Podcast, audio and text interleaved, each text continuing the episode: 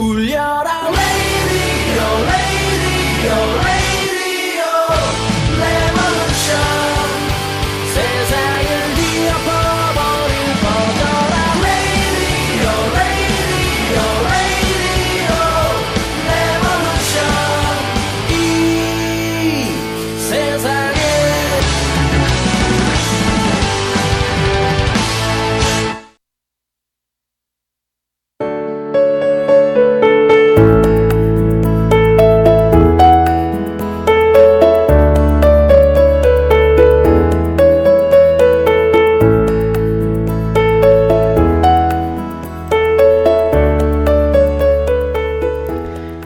오늘날 우리에게 필요한 것은 사람들이 일어나서 행동을 취하는 거예요. 평화의 의미를 되찾기 위해서 말이죠. 그것은 금기어가 아닙니다. 매일의 힘든 일입니다. 우리는 이 세상을 변화시킬 것입니다. 우리는 이 세상을 구할 것입니다. 우리는 다른 사람을 기다릴 수가 없어요. 스스로 해야 해요. 이 말은 미국의 사회운동가인 조디 윌리엄스가 2010년도에 한 말이에요. 지뢰 금지 운동, 국제 지뢰 금지 상을 받은 저명한 사람이지요. 네, 갑자기 이분의 말을 들으면서 우리 한국 국민들의 그 저력, 그리고 결단, 또한 문통의 노력, 그리고 지뢰 금지 운동을 한다는 이 사람이 봤을 때 한반도 판문점에 수십 년간 묻혀있던 지뢰가 제거되는 것을 보고 얼마나 반가워했을까, 이런 상상도 하게 됩니다. 네, 이렇게 앞으로 계속 가고 있어요. 참 별별 말들이 많이 있지만 다 쓸데없는 이야기고요. 앞으로 진보하고 나아가고 우아하게 가시고 있는 멋진 대통령을 우리가 지지합니다. 그래서 문파 방송으로 사실은 시작이 된 거예요. 네, 그렇습니다. 뭐 마음에 안 드시는 분들 계시면은 어쩔 수 없지만, 예, 미주 여성 커뮤니티에 많은 여성분들의 목소리를 모아 함께합니다. 첫 곡이에요. 김현식의 사랑. 신청해 주신 분 계세요. 좀 이따 말씀드릴게요.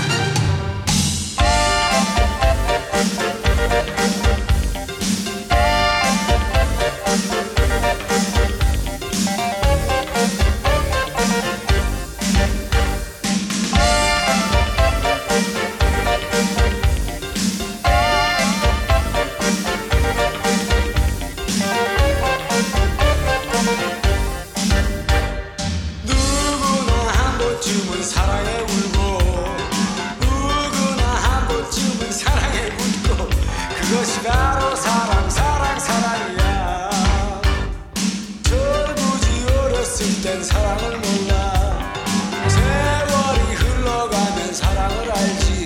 그것이 바로 사랑, 사랑, 사랑이야.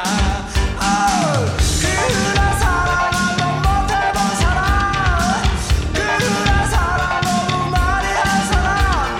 그것이 바로 사랑, 사랑, 사랑이야. 사랑에 마음 아파, 사랑에 울고, 사랑에 기분 좋아, 사랑에 웃고.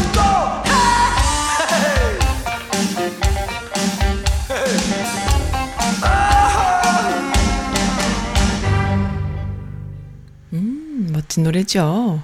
리프카 마늘님께서 리프카님이 좋아하시는 노래라고 신청해 주셨는데 리프카 마늘님 자주 오세요. 네, 너무나 사이 좋은 부부이십니다. 감사드립니다. 첫 곡으로 김현식의 사랑 사랑 사랑, 이 노래를 똑같이 부르는 친구가 하나 있었는데 옛날에 제 친구 중에 경악할 만큼 똑같이 김현식의 노래나 한영애나 뭐 이렇게 좀 노래 좀 한다는 왕년의 그 언더그라운드 가수들의 목소리는요 흉내를 내려고 하다 보면 항상 박자를 놓쳐요. 그럼 왜 그런가 싶어서 보면은 귀에는 아주 명확하게 그 박자가 들리는데 막상 그걸 따라 부르려고 하면은 그 박자가 안 나와요. 명창은 명창이다 이런 생각이 들 정도로 정말 그들만의 그 박자 감각, 음감이 있다라는 생각이 들거든요. 그러니까는 나름대로는 이 곡을 들으면 우리한테는 아주 그냥 그 명곡으로 쫙 흡수가 되지만 이 사람들한테는 나름대로의 그 애드립이 있는 거예요. 그러니까는 그 애드립을 우리가 따라가질 못하는 거죠. 그런 생각을 했는데 그 와중에 똑같이 따라 부르는 친구가 하나 있었습니다. 그 친구가 생각이 나네요. 네, 첫 곡으로 리프카 마눌님 감사합니다. 오늘은 2월 15일이에요. 발렌타인이 하루 지났고 금요일입니다. 그리고 미시 바람 라인이라고 해가지고 여성분들의 목소리를 모아서 네, 함께하는 시간. 예, 그렇습니다. 사회 참여, 정치 참여, 목소리를 많이 내는 미주 여성 커뮤니티의 여성분들의 그 목소리가 너무 좋아서 제가 만든 편성한 프로그램입니다. 그렇습니다. 네, 뭐, 한 2주 남았나요? 몇 주 남았나요? 네, 2주 정도 남았네요. 2차 북미 정상회담이, 한 2주 정도 남았네요. 폼페오가 그랬어요. 2주 동안 최대한 많은 진전을 이루기 바란다. 제가 느끼기에는 이 어떤 정상 간의 회담이 있기 이전에 여러 가지 다양한 채널로 이렇게 계속 협상을 해서 그 의제를 만들지 않습니까? 2차 정상회담 때에 다뤄질 내용을 구체적으로 그 전에 사전, 조율을 할 텐데, 그때의 그 조율 방식들이 아주 그 다양한 채널로 이루어지고 있는 것이 아닐까 이런 생각이 들어요. 이렇게 뭐 국무장관이라던가 외교부 장관이라던가 뭐 이런 식의 만남도 중요하고 또 다양한 민간 채널도 있지 않을까.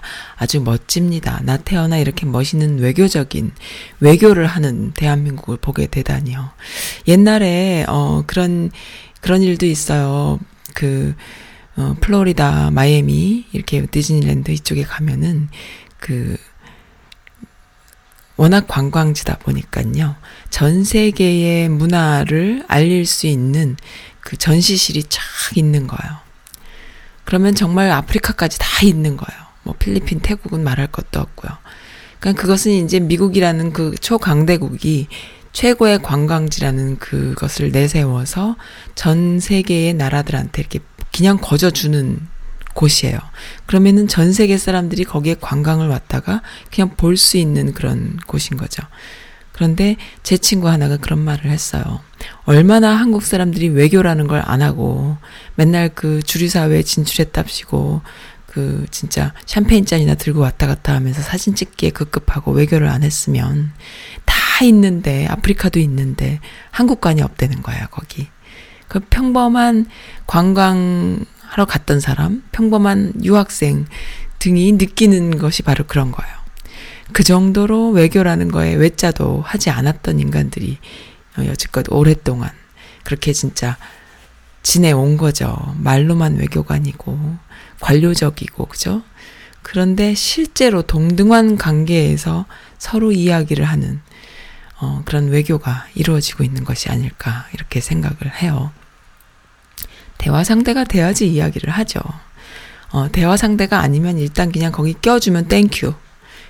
같이 사진 한번 찍어주면 고맙지. 이런 차원 아니었겠어요. 그런데 실제로 대화 상대가 되니까는 이렇게 서로 대화하고 뭔가를 서로 딜할 수 있는 그런 동등한 관계. 미국에 살다 보면 느끼잖아요.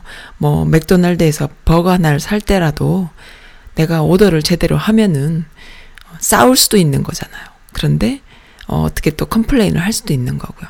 근데 그게 안 될 때는 그냥 내 주는 대로 먹고 마는 거예요. 하다못해 뭐 멕시칸들이 오더를 받아도 말이죠.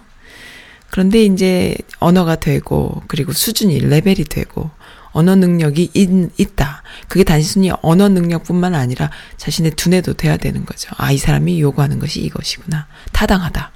이런 생각들이 서로 주고받고 됐을 때에 그것이 이제 서로 친구도 될 수 있는 거 아니겠어요? 그러한 관계들이 지금 되고 있구나라는 생각에서 참 멋지다. 근데 그것을 가지고 본질을 호도하는 그런 이야기들이 많이 있는데, 진작에도 말씀드렸지만은, 해 뜨기 전이 가장 어둡죠. 해 뜨기 전 새벽이 가장 어둡습니다. 발악을 하는 거죠, 발악을. 어떻게 해서든지 자신들의 목숨줄이 걸려있기 때문에, 그 목숨줄이 걸려있는 대상은, 첫 번째로는 일본이 되겠어요. 그리고 일본의 그 친일 잔재 세력들이 남한에 많이 있어요. 그리고 그들이 여지껏, 기득권을 누려왔고요. 그것은 두말할 것 없는 명백한 사실입니다.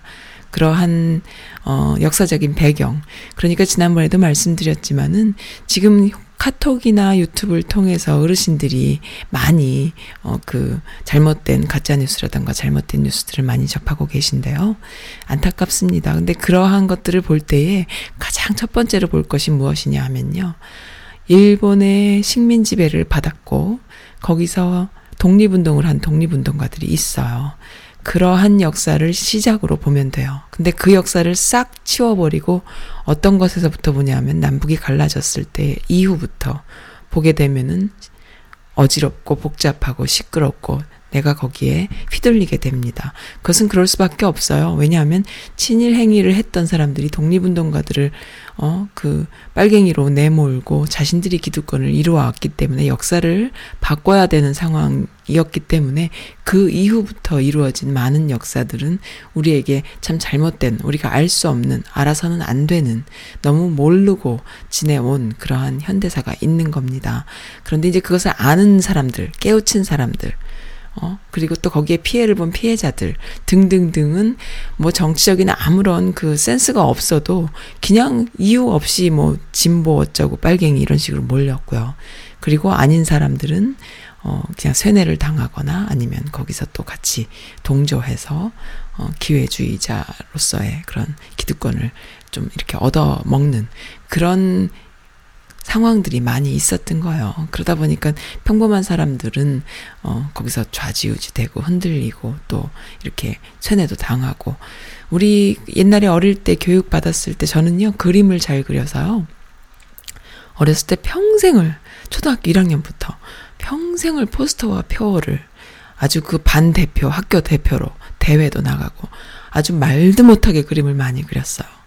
그 그림 속에 가장 주된 그 그림은 뭐였냐면 반공 포스터, 불조심 포스터, 표어 이런 거였는데 하루에는 몇 장씩 찍어낼 정도로 많이 그렸던 기억이 있어요.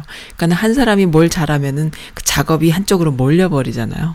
그래서 하다못해 그 불조심 포스터 난로 옆에 그리는 포스터부터 학교 대표로 나가서 반공 포스터 대회 나가는 것까지 한꺼번에 막 할 정도로. 그래서 작업을 진행하는 작업 능력이 아기 때부터 엄청 생겼답니다.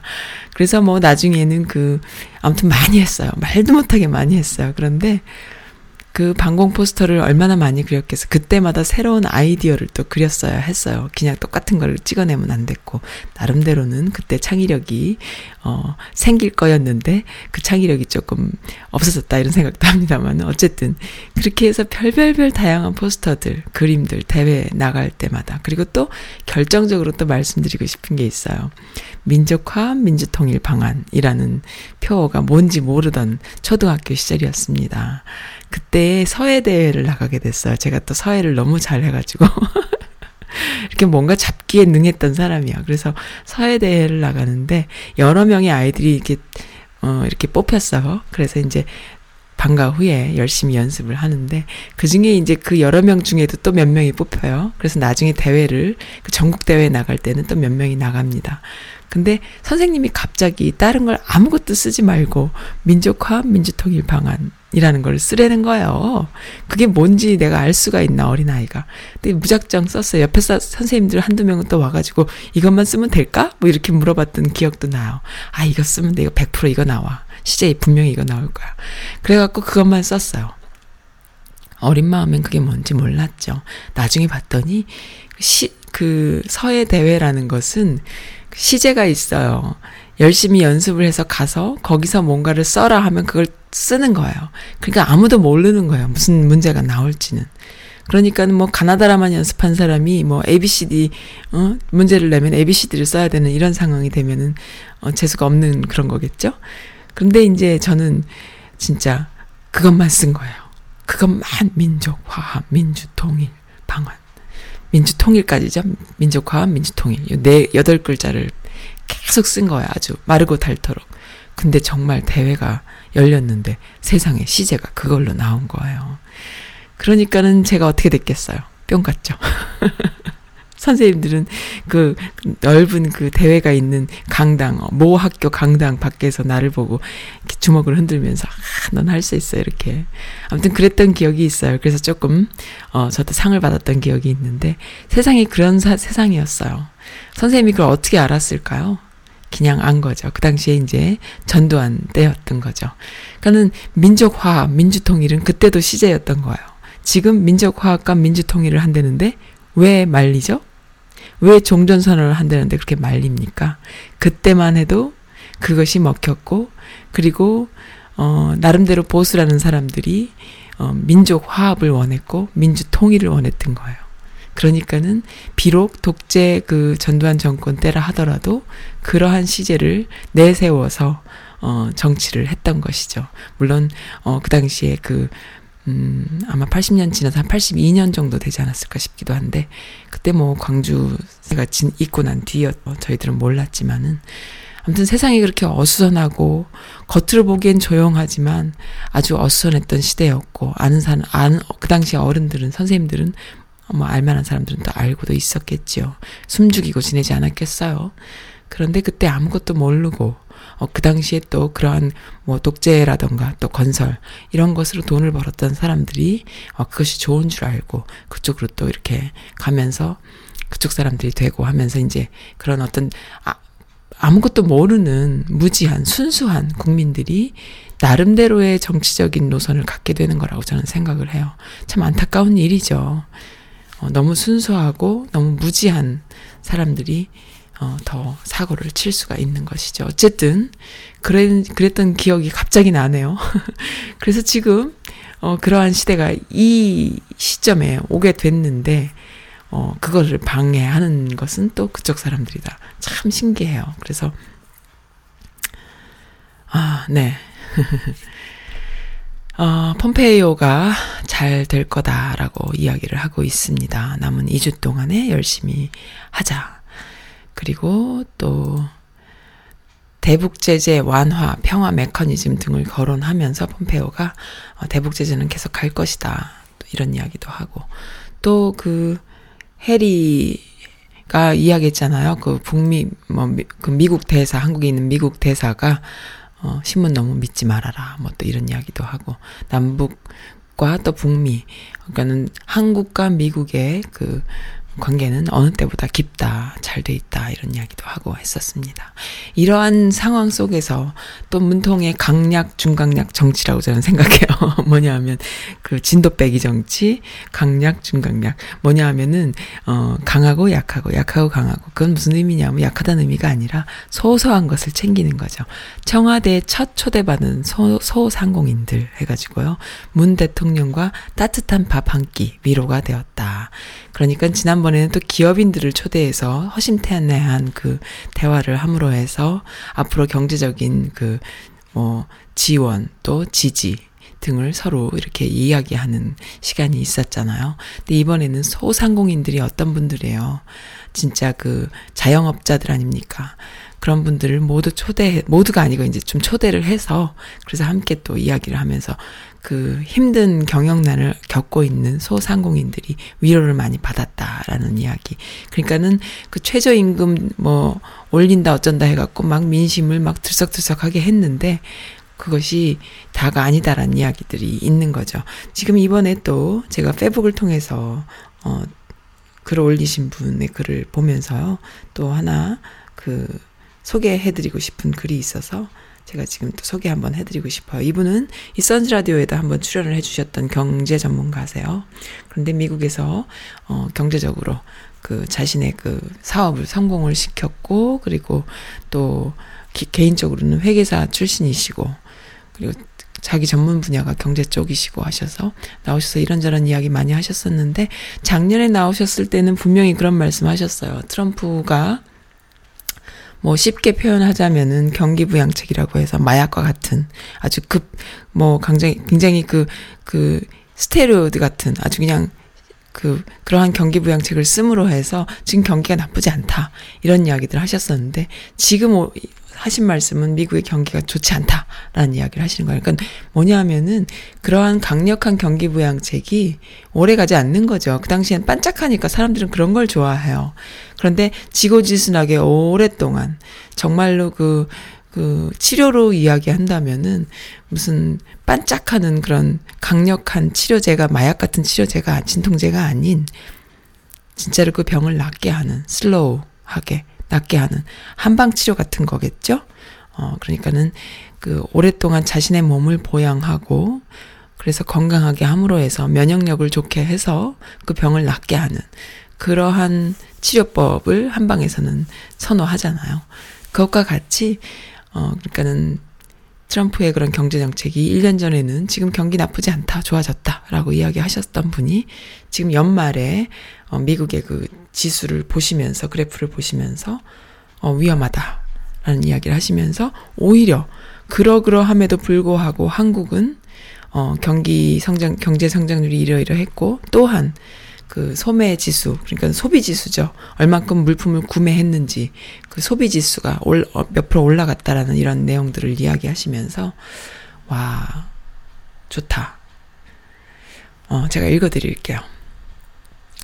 소득주도성장, 한국은 소득주도성장 정책이라는 기조 아래서 건설 경기 부양 없이 기름값도 하락 중이었음에도 2018년 소비 지출 성장률이 2.8% 증가한 것은 지난 10여 년 동안 최고였다는 뉴스를 보았다. 참 잘된 정책이고 이 시점에 가장 필요한 선제적 좋은 정책이라고 칭찬해주고 싶다.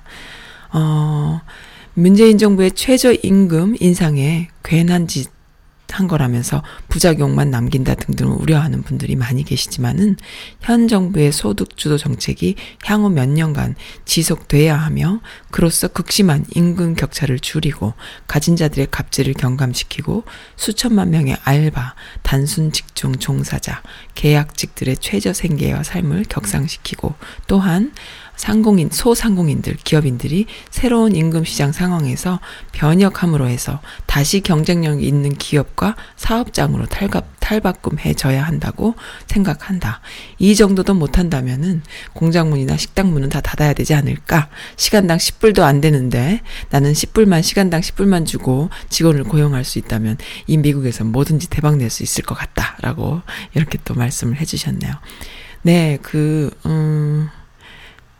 2018년도에 최대 교역국들인 미국과 중국이 치고받는 무역전쟁 중에도 최대 수출 흑자를 이루어내고, 무작정 찍어내지도 못하는 달러가 지배하는 세계 경제 안에서 미국도 이뤄내기 힘든 민간 소비율 최대 증가를 이뤄낸 것은 문재인 정부의 경제팀에게 격려를 보내기에 충분하다.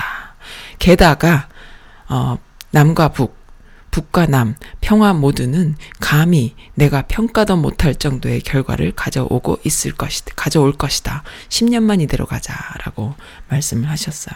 맞습니다. 이러한 상황을 어느 누구도 부인할 수 없는 평화라는 그 가치가 주는 경제성장 그래프는 상상할 수 없을 거예요. 이런 상황에서 계속 뭐 나경원 여기 워싱턴 근처에 와서 네, 여기 보니까는 또 글 주신 분이요. 네, 저한테 글 주신 분이 계신데 어느 분이신가요? 네. 애틀란타 무파님이 주셨네요. 나경원이 미국 네어컨을 만나서 종전선언 안 된다고 했다는데 조선일보 아무개요랑 같이 만나가지고요. 일본 아베가 아베에게 하루 일당 얼마나 받고 하는 짓인지 모르겠어요. 최저임금은 보장받으면서 하는 짓일까요? 용서가 안 됩니다. 정말 용서를 하면 안 돼요. 제발 용서하지 맙시다. 이렇게 또 애틀란타 문파님께서 주셨어요. 그냥 넘어가 좌시하면 안 되는 그런 일들이 벌어지고 있지요. 그런 상황에서 이들이 하는 짓은 이러이러한데 그들이 내뱉는 말 속에 아직도 그 색깔론으로 이렇게 하는 것에 자꾸 좌지우지되는 시민들, 평범한 시민들, 국민들 참 조금 걱정이 됩니다. 네, 어떤 날의 출발, 이거를 나경원한테 주고 싶은 곡이라고 하셨는데요. 이 곡이 어떤 곡인지 제가 들어보진 못했는데 아마 옛날 곡이죠. 나경원한테 들려주고 싶은 곡이라고요. 애틀란타 문파님, 네, 준비됐습니다. 함께 듣겠습니다.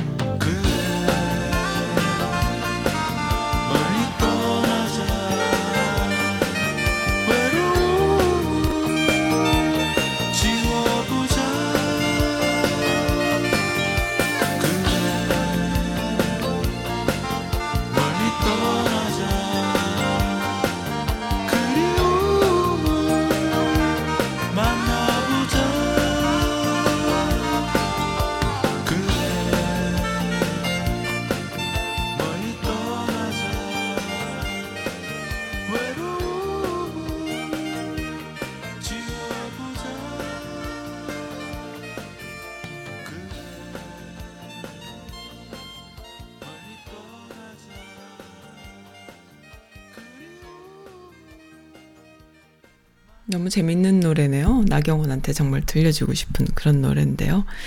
네, 여론이 안 좋아요. 사실은. 왜냐하면은 그 나경원만 안 좋은 게 아니라 여기 참 촌철살인이에요. 여성분들, 아줌마들, 원내 뭐 대표라 그랬나, 뭐 그 여야당 대표들 워싱턴에 와가지고 뭐 누구랄 것도 없이 그렇게 좋진 않은 것 같아요. 뭐 네, 왜 왔을까요? 이렇게 민감한 시기에 별로 그렇게 잘한 집 같진 않습니다만은 네. 또 거기서 또 좋다고 하시는 분들도 계시죠. 네, 모르겠어요. 저는 뭐 그런까진 모르겠는데, 여론이 댓글들 보면은, 지난번에 그분들 왔을 때도 그랬고, 네. 어느 분이냐고요? 좀 도움이 돼야 되는데, 민감한 시기에, 참, 그렇습니다. 참 재밌는, 그리고 그 힐링되는 내용이 있어요. 뭐냐 하면은, 세바스티안 쿠르츠, 오스트리아의 그 총리죠. 아주 훈남입니다. 멋집니다. 31살에 오스트리아의 연방 총리가 된 사람이지요. 어제 오랜만에 한국에 왔다고 하는데, 처음으로 온 거예요. 19년 만에 한국에 왔다 그러면 19년 전에 왔단 얘기인가? 그건 나 정확히 모르겠어요. 근데 어쨌든 청와대 방문했어요. 그래서 그냥 세일즈 하러 온 것 같아요. 내가 볼 때는. 한국이란 나라가 이제는 그 대박이 날 나라다 생각을 했나 봐. 그리고 본인이 오스트리아에서 본인이 추구하는 가치와 아주 흡사한 것들, 서로 협력할 경제 협력부터 여러 가지 협력할 일이 너무 많다 생각을 했나 봐. 세일즈 하러 온 거죠. 네. 이렇게 오라 소리 안 해도 막 오는, 그래서 그 협력하자라는 이야기를 서로가 나라의 대표들이 이야기하는 이런 상황들 아주 훈훈합니다. 훈훈한데요. 어떤 이야기들이 오갔나 싶어서 또 보니까는 요즘은 이 KTV도 참 신날 것 같아요. 옛날에 제가 알던 KTV가 아니야. 옛날에 한 20년 전에 그 KTV는 정말 눈뜨고 못 보는 구리구리한 무슨 대한뉴스만 안 만들면 다행인 이런 상황이고 이랬는데, 요즘에 KTV는 제작하는 사람들도 참 신날 것 같아요. 막 말풍선도 막 갖다 붙이고 막 중간중간에 효과음도 집어넣고 낄낄낄 거리고 웃는 이런 장면들도 넣고, 본인들도 너무 재밌나 봐요. 찍는 것마다 다 시청률이 또 빵빵 올라. KTV 시청률이 제일 좋을 것 같아요. 제 생각에는요. JTBC, KTV 이렇게 제일 좋을 것 같아요. 뭐 MBC, KBS도 다 물 건너 갔고요. KTV라는 것은 그냥 뭐 쉽게 말하면 구경방송 같이 이렇게 좀 구리구리한 방송이었는데, 옛날에 뭐 대한뉴스 만들던 그 뿌리가 있겠지요. 그런데 요즘 KTV는 거의 뭐 아주 멋진 유튜버로 거듭나고 있어요. 그래서 볼만한데요. KTV가 뿌려주는 이런 많은 영상들 덕분에, 그리고 자료들 덕분에, 아, 요즘 이렇게 많은 일들을 하고 계시구나라는 걸 또 하게 되는데요. 이거 누가 말립니까? 못 말립니다. 네, 오스트리아 총리가 문통을 만났어요. 그래서 와서 무슨 이야기를 했나 좀 볼까요? 보니까요. 아주 그냥, 네. 무슨 내용이냐면 제가 좀 읽어드릴게요. 지난 2018년도에 양국이 서로 교역한 것이 29억 불, 사상 최고치였다고 하면서 너무나 좋았고, 그리고 양국 교육을 더 확대하기로 했답니다. 그리고 미래형 자동차, 첨단 산업 분야 등을 중심으로 최근 한국 기업들이 오스트리아 투자가 확대되는 등, 그러니까 이 경제인들이 볼 때는 이 문 정권이 나쁘지가 않아. 내가 볼 때는 뭐 말로는 무슨 세금을 올리고 어쩌고 하면서 나쁘다고 자꾸 깎아내리지만, 실제로 경제인들이 볼 때 문 정권이 나빠요? 안 나빠요. 게다가 북한이라는 투자처가 생겨버리잖아. 그러니까는 사실 삼성이란 그 기업이요, 참 나쁜 짓을 많이 하는 기업으로 유명하지만, 솔직히 한쪽 손으로는 슬쩍 문정권하고 손을 잡을 것 같아요. 그러면 조선일보나 또 한나라당한테 봤을 때는 또 희한한 일이 돼버리고 말지요. 그러니까 이게 경제인들한테는 결코 나쁜 정권이 아니거든요. 이렇게도 다양한 분야에 이렇게 투자를 할 수 있게끔 이렇게 해주니까요. 그런데 이 오스트리아 총리가 어떤 것을 주력으로 하는 사람이냐 하면은 군비 축소, 그리고 비핵화, 그러니까 핵을 갖고 있는 나라들의 어떤 그 그 수준이 높아져야 된다 해서 그 우리 전 세계가 갖고 있는 그 군축, 군비를 좀 축소하는 거를 지향하는 그런 나라인 거예요. 그래서 비핵산을 위해서 노력하는 사람인 거죠. 그런데 남북이 지금 비핵화 계속 하고 있잖아요. 그러니까는 그런 이야기도 아주 좋다라고 이야기를 하면서 문통과 손을 잡으려고 하니까 문통이 뭐라고 하냐면은 북한의 비핵화가 결정이 나서, 그러니까 모든 게 비핵화가 되고 나면은 그 다음에는 오히려 당당하게 함께 갈 수 있지 않겠냐 이런 이야기를 하시는 거예요. 너무 멋지지 않습니까? 그래서 이 젊은 청년, 정말 31살의 총리가 돼서 지금도 너무 젊고 너무 멋진 그 진짜 획기적인 리더죠.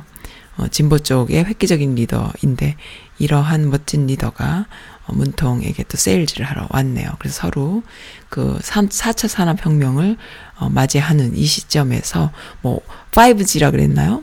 5G를 그 시행하는 이러한 여러 가지 그 디지털, 그러니까 오스트리아도 디지털화되고 싶다라는 이야기를 하는 거예요. 그래서 디지털을 정책, 오스트리아의 디지털 정책, 디지털화 를 이렇게 추구하는 그러한 정책들을 많이 펴는데 거기서 한국이 5G를 하고 있는 한국에서 좀 이렇게 서로 협력하면 좋겠다. 또 이런 경제 협력을 또 구체적으로 또 이야기를 했다고 하는데 아무튼 멋져요. 멋집니다. 이렇게 세일즈를 역시 그 리더들은 세일즈를 잘해야 돼요. 남의 나라 가가지고 정상이라는 사람이 그 누가 만들어준 핸드백, 최순실이가 협찬받아온 그 핸드백 그건 놓지 않고선 막 그거 뺏어간다고 막 들고 왔다 갔다 하고 이런 추태를 보이지를 않나.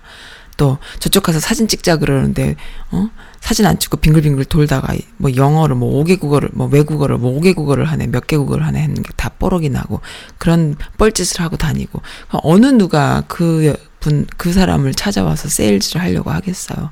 그러니까 무기나 좀 미국 같은 경우에 무기 뭐 사드 같이 무기 같은 거 팔아먹고 뭐 이렇게 된 거겠죠. 그러니까 참 근데 그것도 무기도 뭐 이쪽 미국에선 팔아먹었지만은 최순실 같은 애들 뒷주머니로 다 들어가는 이런 상황이 되고 아유 정말 정말 끔찍한 지난 과거가 또 떠오르네요. 어쨌든 지금 이렇게 즐겁고 행복한 그 경제적인 여러 가지 그 이야기들이 있어요. 그래서 이것이 나중에 다 한국 사회를 위해서 갈 것이다 이렇게 생각합니다. 네, 그래서 제가 지금 소개해드렸던 그 경제 전문가 조성태님이시죠? 그분의 또 글을 읽어드렸는데 보통 사업가들, 미국에 있는 사업가들, 또 한국에 있는 사업가들, 또 경제 담당자들 다 이렇게 이야기하는데 그냥 계속 그 근거 없는 이야기들로 이렇게 도배를 하는 요즘이 아니죠. 몇 년 됐지만 어쨌든 그 유튜버라고 전 이야기해주고 싶어요. 유명 유튜버님들, 나이 드신 유튜버님들, 아, 참 조심스럽습니다. 참 왜들 그렇게 사시는지요. 예, 해리 해리스님께서 해리 해리스 대사 미국 대사가 신문 믿지 마라. 한미동맹 어느 때보다 깊다. 이거 아주 그냥 또 댓글들이 너무 많이 달렸어요. 기레기 없는 세상, 살기 좋은 세상, 부끄러운 줄도 모르는 사람들, 기레기들 이렇게 완전 사이다입니다. 이렇게 사이다 글이라고. 네, 그렇습니다. 제 그 게시판에 해피해피님께서 올려주신 글이 뭔가 싶어서 한참 봤네요. 조선시대 좀비물인 드라마 킹덤을 본 외국인들이 조선의 모자에 관심을 가지고 있습니다. 조선시대 사람들은 신분, 장소, 상황에 따라 다른 모자를 썼기 때문에 모자의 종류도 다양하지요. 라고 외국인들이 올린 글이에요.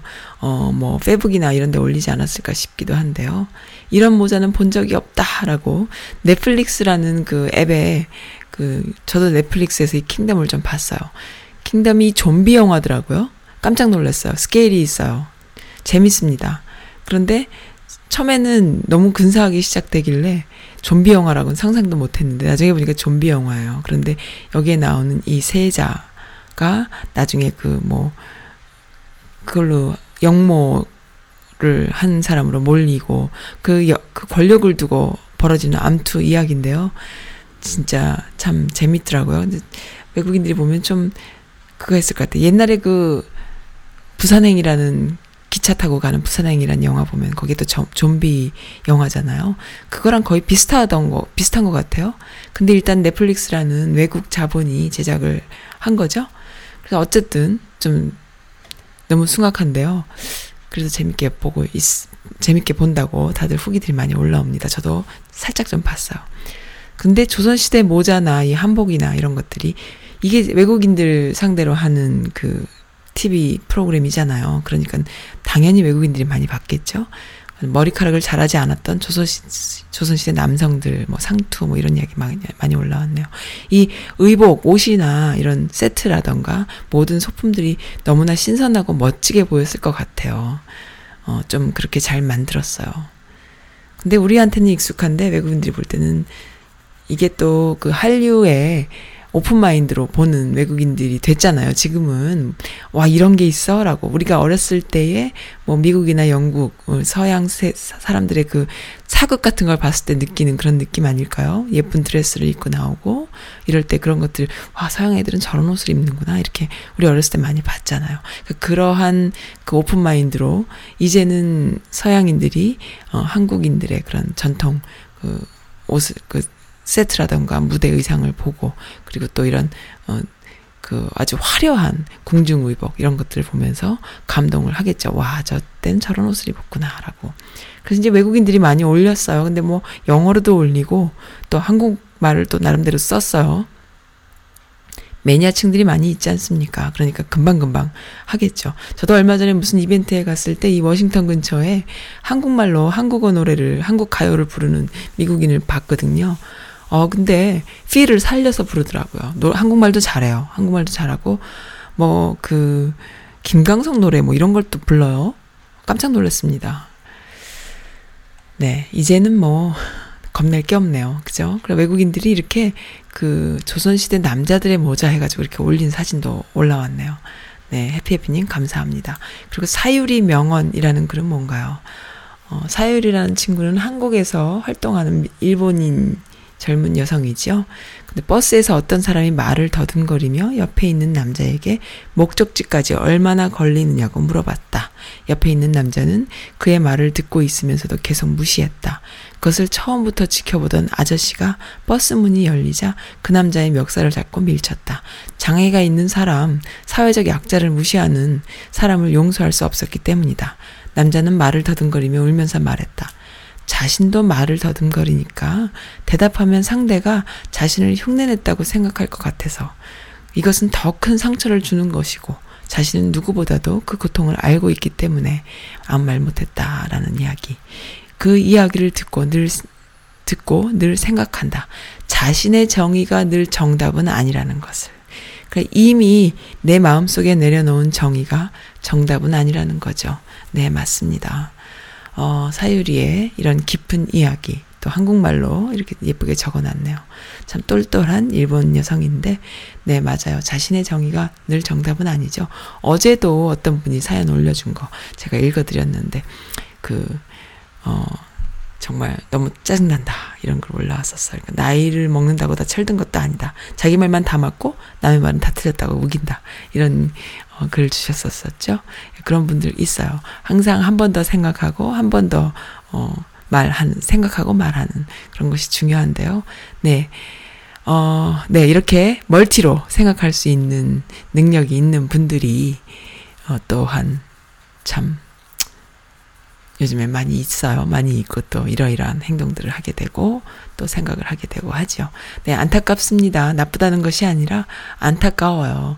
안타까운 상황들이 많이 있고 또 행복한 일들이 많이 있고 인터넷을 많이 하고 그래서 걸러지지 않는 여러 가지 그 정보들을 볼 수 있는 사람들. 그러니까는 이런 생각이 듭니다. 인터넷 세대들은요, 정보화 시대의 인터넷 세대들은 모든 정보들을 그대로 믿는 것이 아니라 그 중에서 본인이 취합할 정보들이 뭔지를 이렇게 취하잖아요.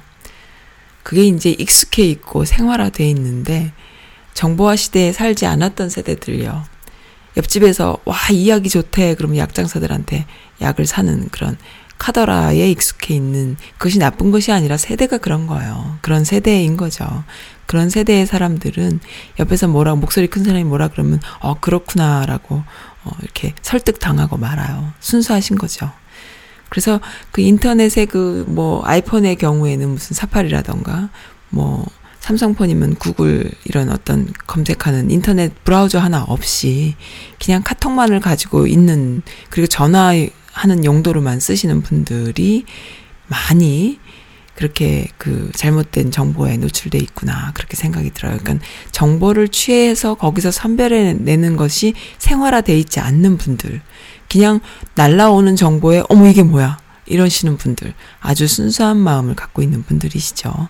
그런 60, 70, 뭐 80 세대들이 보면은 참 그 타겟이 되는 경우가 많이 있습니다. 그래서 그분들을 통해서 새로 나타난 그 60대, 70대, 80대 유튜버들, 그러니까 유튜브에 자료를 올리시는, 가짜뉴스를 올리는 많은 할아버지들에 의해서 평범한 순수한 분들이 이렇게 타겟이 되는구나. 네, 우리 부모님들도 그런 분들 중에 하나인 거죠. 예, 조금 안타깝게 생각하고 그분들에게 좋은 정보를 다시 줄 수 있는 용기가 필요하다, 이렇게 생각이 들어요. 그렇습니다. 오늘 그 여러 가지 그 자료들이 많이 있는데요. 기사들도 많이 있고요. 그리고 2차 북미 정상회담은 지금 2주 정도 남겨놓고 있습니다. 27일에서 28일, 뭐 2주가 아니네요. 열흘, 아니 2주 정도인가요? 하노이, 베트남 하노이에서 하기로 돼 있고요. 그리고 참 재밌는 이야기가 있어요. 고양이 뉴스라고 유튜버예요. 이 사람도 유튜버입니다. 젊은 청년이에요. 유튜버인데요. 이 친구 참 재밌어요. 항상 그 근성 있게 가짜 뉴스를 파헤치는데 좀 일가견이 있지요. 자기 방에서 찍나 봐. 그러니까는 조명을 어둡게 해놓고 분위기 있게 해놓고 고양이가 왔다 갔다 해요. 고양이 뉴스를 제작하는 젊은 유튜버인데요. 이 친구가 좀 근성 있게 가짜 뉴스를, 기레기들을 이렇게 발굴해내는 거에 아주 열과 성의를 다해서 그거에 대한 근거들을 우리가 속아 넘어가면 안 된다, 이런 이야기들만 하는 친구인데 아주 재밌는 제안을 했어요. 뭐냐 하면은 태극기 부대 그 태극기를 들고 나와서 흔들면서 태극기 부대랍시고 이렇게 시위를 하시는 분들과 많이 집회를 해본 경험이 있나 봐요. 그럼 미국에 있는 분들은 직접 경험은 없잖아요. 근데 이렇게 젊은 친구들이 이제 옛날에 그 박근혜 탄핵 때부터 쭉 이렇게 집회를 참석해 보면은 태극기 부대에 나온 할머니, 할아버지들이 너무너무 폭력적이고 무섭다는 거죠. 그래서 너무 무서운데 그 옆에 갈 수가 없대요. 그래서 막 무섭게 한대요. 그리고 그 촛불 집회하는 애들을 위협하거나 이렇게 막 툭툭 치거나 싸움을 걸어서 이렇게 그 폭력을 조장하는 일도 많이 있대요. 근데 이제 태극기를 그 사람들이 맨날 달고 다니고 들고 다니고 하니까는 이 태극기라는 것이 나중에 10년쯤 지나면은 뭐 초등학생, 중학생 애들한테 설문조사를 하면은 태극기를 혐오하는 대상으로 보게 되지 않을까라는 염려를 하는 거예요, 이 친구가. 그러면서 태극기는 좋은 건데 이렇게 혐오하는 대상이 돼서는 안 되지 않느냐 하면서 이제부터 집회에 나갈 때 우리 다 같이 태극기를 어깨에 걸고 나가자. 태극기를 찾아갖고 오자. 만약에 우리가 그렇게 한다 그러면 태극기 부대가 없어지지 않겠느냐. 이런 이야기를 한 거예요. 너무 재밌지 않아요? 네, 태극기라는 아이템은 그들이 애국 보수라는 이름으로 자신들이 나라를 사랑하는, 태극기를 사랑하는 보수라는 컨셉으로 독점하기 시작을 했는데요.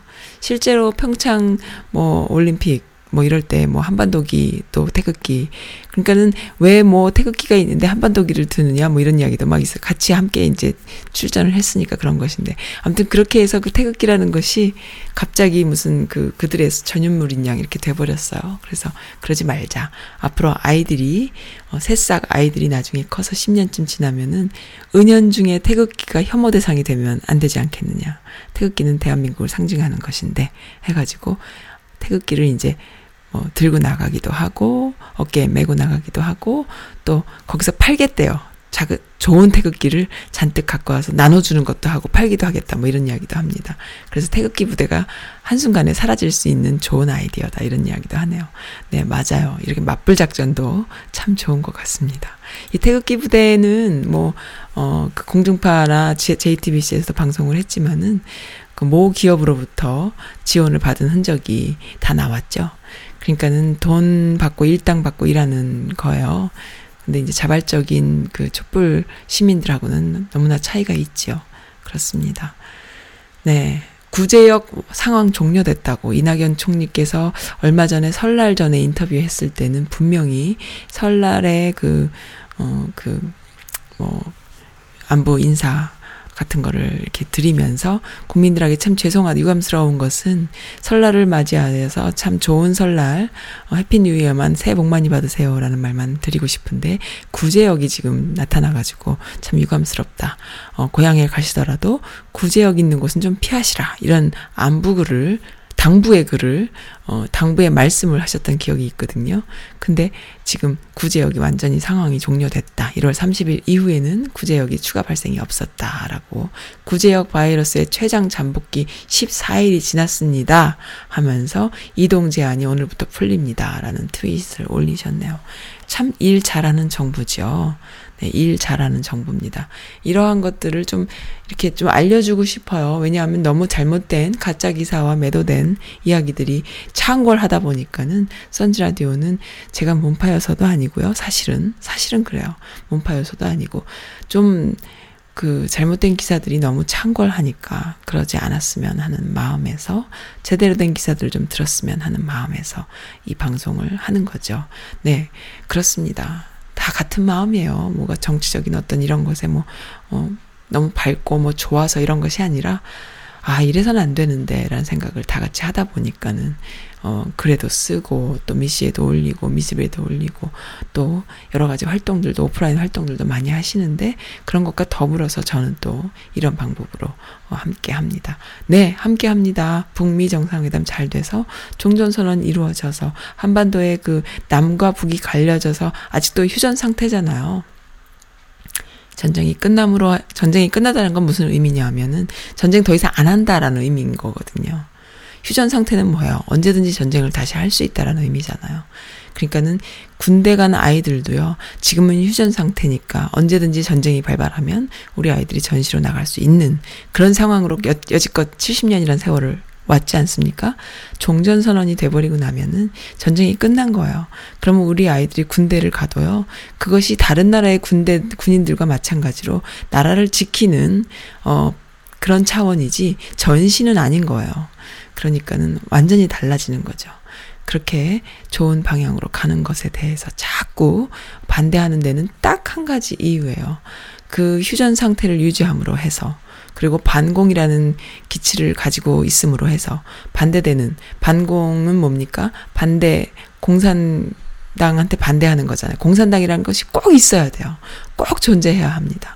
그렇게 해서 그것에 반대하는 모든 사람들이 다들 하다못해 뭔지 모르는 무지한 사람들까지 다 공산당이 돼버리고 마는 그러한 정치적인 이념으로 계속 자신들의 기득권을 이어왔던 자들이 있는데 그들의 돈줄은 어디였냐면 일본이었던 거예요. 그것을 우리가 다 알고 있잖아요. 국민들이 이제 알거든요. 근데 모르시는 분들, 선량한 분들이 또 아직도 많이 계세요. 그래서 그런 분들이 지금 타겟이 돼가지고 계속 가짜뉴스에 노출되고 있다. 이런 안타까운 생각들이 드는데 미국도 엄청 심한 거죠. 미국이 제일 심한 것 같아요. 그래서 미국에는 한국 정치에 대해서 잘 모르시는 분들, 80년대를, 90년대를 한국에서 지내지 않으신 분들은 순수하거든요. 그냥 순수한 애국심을 갖고 계시거든요. 그런 분들을 상대로 자꾸만 가짜뉴스들이 퍼지는 것을 많은 분들이 염려하고 계세요. 그리고 저도 여러 번 경험을 했고 봤고요. 그래서 그런 분들에게 조금 안타깝다, 속상한 일이에요. 너무 순수한 분들이신데 네, 오늘 목소리 완전 안 좋죠. 감기 절단이었거든요. 듣기 싫은 목소리 들어주셔서 감사드리고요. 네, 가짜뉴스 선별할 수 있는 좋은 지혜와 그 다음에 주변에 저 같은 마음을 갖고 있는 분들은 또 어르신들에게 좋은 뉴스예요. 이것이 맞는 뉴스예요. 라고 좀 전달해 드릴 수 있으면 좋겠고요. 미국에 있는 많은 미국뿐 아니라 전 세계에 이렇게 오스트리아 총리도 마찬가지고요. 비핵화, 네, 군비 축소, 그 다음에 또 평화, 그리고 평화를 지키기 위한 행동. 아까 초창기에 오프닝 때도 말씀드렸지만 그러한 노벨상을 받은 많은 인권운동가들. 이러한 어떤 가치의 그 기준에 앞서가는 또 함께 가는 그러한 리더를 우리가 지금 대통령으로 모시고 있다라는 걸 절대로 잊지 마시고요. 무슨 헛개비, 바보라고 했다가 또 뭐 트럼프와 김정은을 조정하는 무슨 수장인 듯이 또 우두머리인 것처럼 또 이렇게 또 이야기했다가 하는 이러한 가짜뉴스에 절대로 속아 넘어가지 마시기 바랍니다. 한국 국민이 조선시대, 고려시대, 조선시대를 이어서 지금 이 한국이란 나라가 대한민국이 오면서 수백 년 동안에 있어 왔던 외세에 시달려 왔던 이러한 수천 년 동안까지도 갑니까? 그런 외세 속에서 이제는 주도적인 역할을 할 수 있는 아주 대단한 시기에 지금 있는 거예요. 만약에 남북이 지금 정말로 평화가 되고 종전선언이 되면요. 일본이란 나라는 정말로 감당 안 되는, 한국이란 나라가 감당이 안 되는 나라로. 그래서 뭐 진짜 이순신 장군이 진짜 벌떡 일어날 이런 상황이 되는 것인데 자꾸 그렇게 소소한 그 잘못된 기사에 우리가 노출됐다고 해서 그 기도를 잘못된 기도를 하고 그러시면 아니 됩니다. 정말 좋은 기도를 해야 해요. 네, 감사합니다 하느님. 네, 이렇게 잘 됐으면 좋겠습니다. 이렇게 정말로 하나님께서 또 이 조물주께서 이 지향하는 게 뭐예요? 원하는 게 뭡니까? 평화 아닙니까? 싸움은 마귀가 원하는 거잖아요. 우리 교회에서 맨날 듣지 않습니까? 특히나 교회 다니시는 선량하신 분들께서 진짜 염려가 많으신 것 같아서 제가 염려가 돼서 드리는 말씀입니다. 네, 그렇습니다. 오늘도 또 이렇게 염려스러운 썰을 많이 풀었네요. 가만 있어봐. 근데 사연을 안 해드렸잖아. 미치겠다 진짜.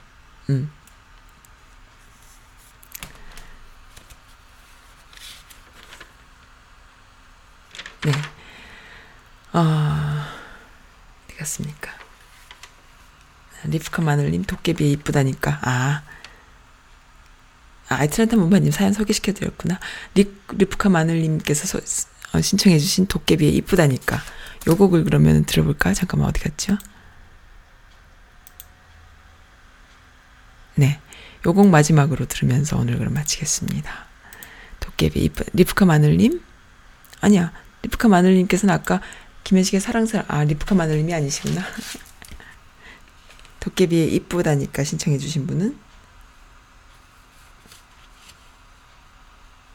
어느 분이십니까? 제가 지금 찾을 수가 없네요. 너무 뭐가 이메일이 너무 많아가지고 메신저도 막 찾아야 돼서.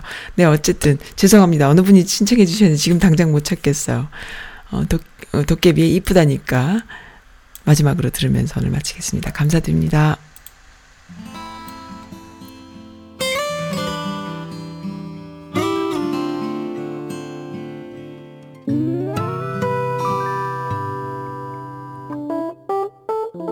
자꾸 물어보는 너 늘 확인하고픈 너 같은 말 해줘도 매일 말해줘도 왜 계속 물어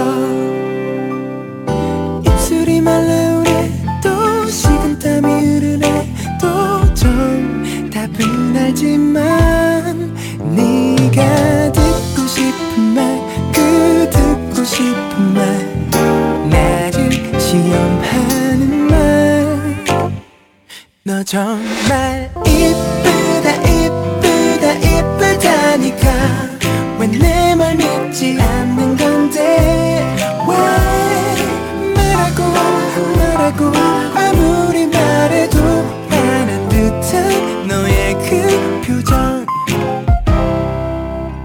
말수가 없어진 너 더 불안해지는 나 매일 같은 퀴즈 반복되는 게임 난 항상 술래 머리를 새로 했나 오 손톱이 바뀌었을까 오 감이 오질 않아 네가 듣고 싶은 말 그 듣고 싶은 말 정말 힌트도 없는지 너 정말 이쁘다 이쁘다 이쁘다니까 왜 내 말 믿지 않는 건데 왜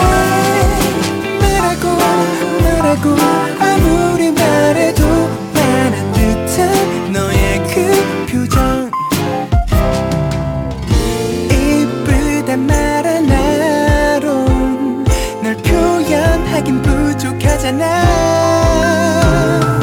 baby 내 맘이라도 꺼내줘야 넌 믿겠니 널 정말 사랑해